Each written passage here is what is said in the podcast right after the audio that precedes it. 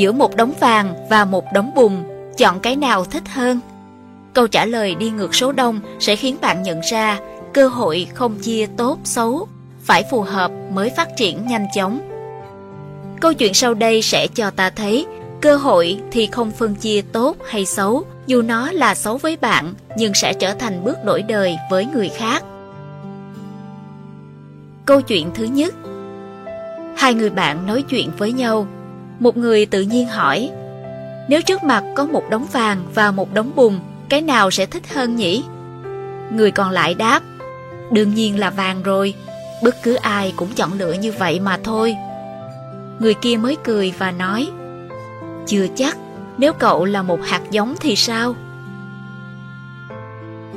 Suy ngẫm Trên đời này không có cái tốt hay cái xấu tuyệt đối chỉ có cái nào hợp với bạn nhất mới là cái tốt nhất Giống như đại bàng thì thích trời cao để tung cánh tự do Nhưng loài cá chỉ thích biển Mong được vẫy vùng thỏa thích trong nước Nếu đổi ngược vị trí của chúng cho nhau Đó đều là trải nghiệm dẫn thẳng tới địa ngục cho nên, hàng ngàn sinh vật trong tự nhiên khiến thế giới trở nên đầy màu sắc vì chúng tìm được nơi phù hợp với mình.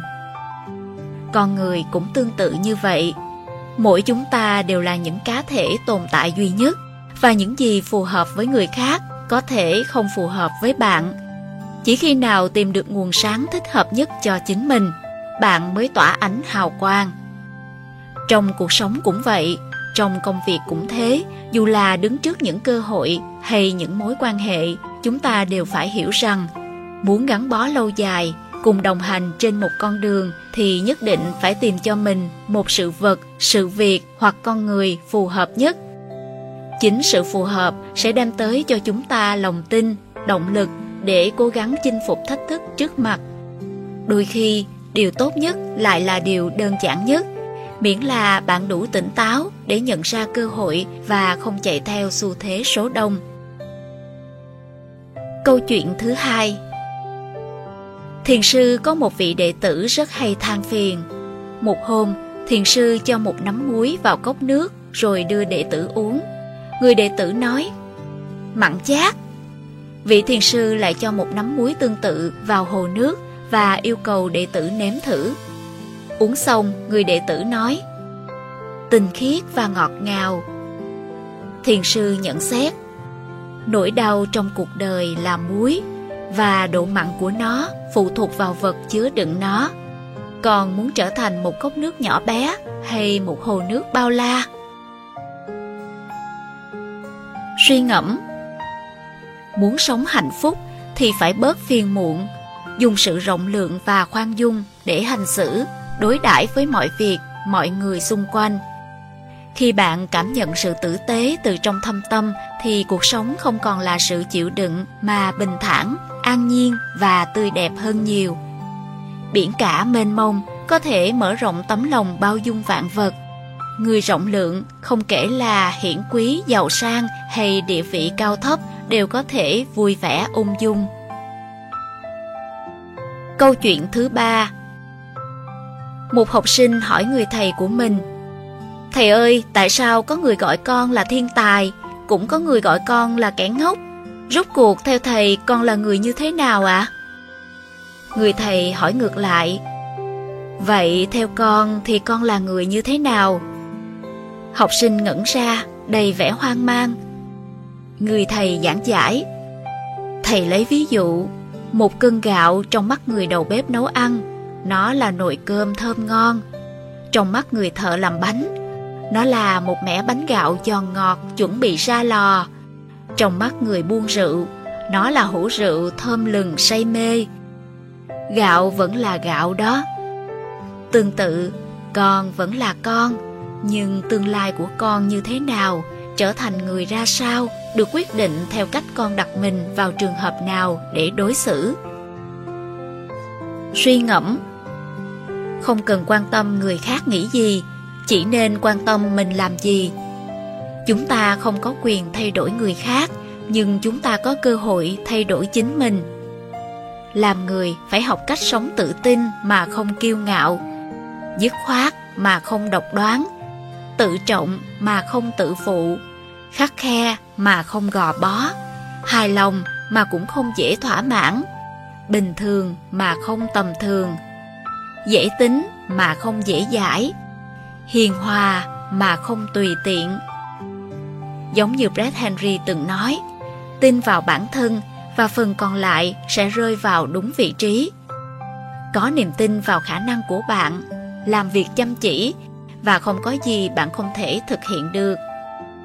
Hãy dùng thời gian để khám phá chính mình, bạn sẽ tìm thấy tất cả nghị lực, tài năng, lòng can đảm, sức mạnh và sự tự tin đều tiềm ẩn bên trong. Câu chuyện thứ tư Tiểu Hòa Thượng chịu trách nhiệm dọn dẹp lá rụng của ngôi miếu nọ. Ngày nào cũng phải làm mất nhiều thời gian mới xong. Có người hiến kế với cậu rằng Cậu nên lắc mạnh thân cây trước khi quét để cây rụng hết lá xuống, quét một lần là xong. Như vậy, ngày mai và sau này không phải mất thời gian dọn nữa. Tiểu Hòa Thượng thấy cũng có lý và vui vẻ làm theo. Nhưng ngày hôm sau, hóa ra sân miếu vẫn lại đầy lá như trước. Vị thiền sư chứng kiến mọi chuyện mới tới gần và nói Cậu bé ngốc, cho dù hôm nay con có làm gì thì những chiếc lá phải rụng vào ngày mai vẫn sẽ rụng xuống. Suy ngẫm Trên đời có rất nhiều thứ không thể thay đổi, cũng không thể dự báo trước. Điều duy nhất chúng ta có thể làm là nghiêm túc sống tại thời điểm hiện tại. Làm người hay làm việc đều không thể nóng lòng cầu thành. Không ai có thể tốt nhất ngay tức khắc, cứ từ từ thay đổi, thà chậm mà chắc còn hơn nhanh mà sai đường. Không có thay đổi nào hoàn thành trong một sớm một chiều, nhưng chỉ cần nỗ lực đúng hướng, chúng ta sẽ ngày một trở thành phiên bản hoàn hảo hơn của chính mình. Đợi đến ngày đó, những khó khăn đã trải qua hôm nay sẽ trở nên nhỏ bé, không hề đáng kể. Câu chuyện thứ năm Hai vị cao nhân nói chuyện với nhau, họ bàn xem cái gì quý nhất trên đời. Sau khi thảo luận, cả hai đều cho rằng thứ quý giá nhất chính là thứ chưa từng có được và thứ đã từng có được nhưng lại mất đi. Nhiều năm sau gặp lại, mọi chuyện đều đổi thay. Tâm tính con người cũng vậy, vẫn là câu hỏi năm xưa, nhưng giờ này cả hai đều nói thứ quý nhất trên đời là thứ mình đang có. Suy ngẫm Hãy trân trọng tất cả những gì đang có hiện tại. Đừng tiếc nuối quá khứ để rồi than trách số phận. Cũng đừng chìm đắm trong mơ mộng về tương lai để rồi không biết hài lòng với hiện tại. Nhà văn nổi tiếng người Nhật Bản Nosaka Akiyuki từng nói Trân quý ngày hôm nay, trân trọng hiện tại Ai biết ngày mai sẽ xảy ra chuyện gì, cái gì sẽ đến. Biết trân trọng hiện tại thì thời gian chính là liều thuốc hạnh phúc. Nếm trải vị ngọt của thời gian, bạn có thể tiến về phía trước và sống trọn những tháng ngày tươi đẹp.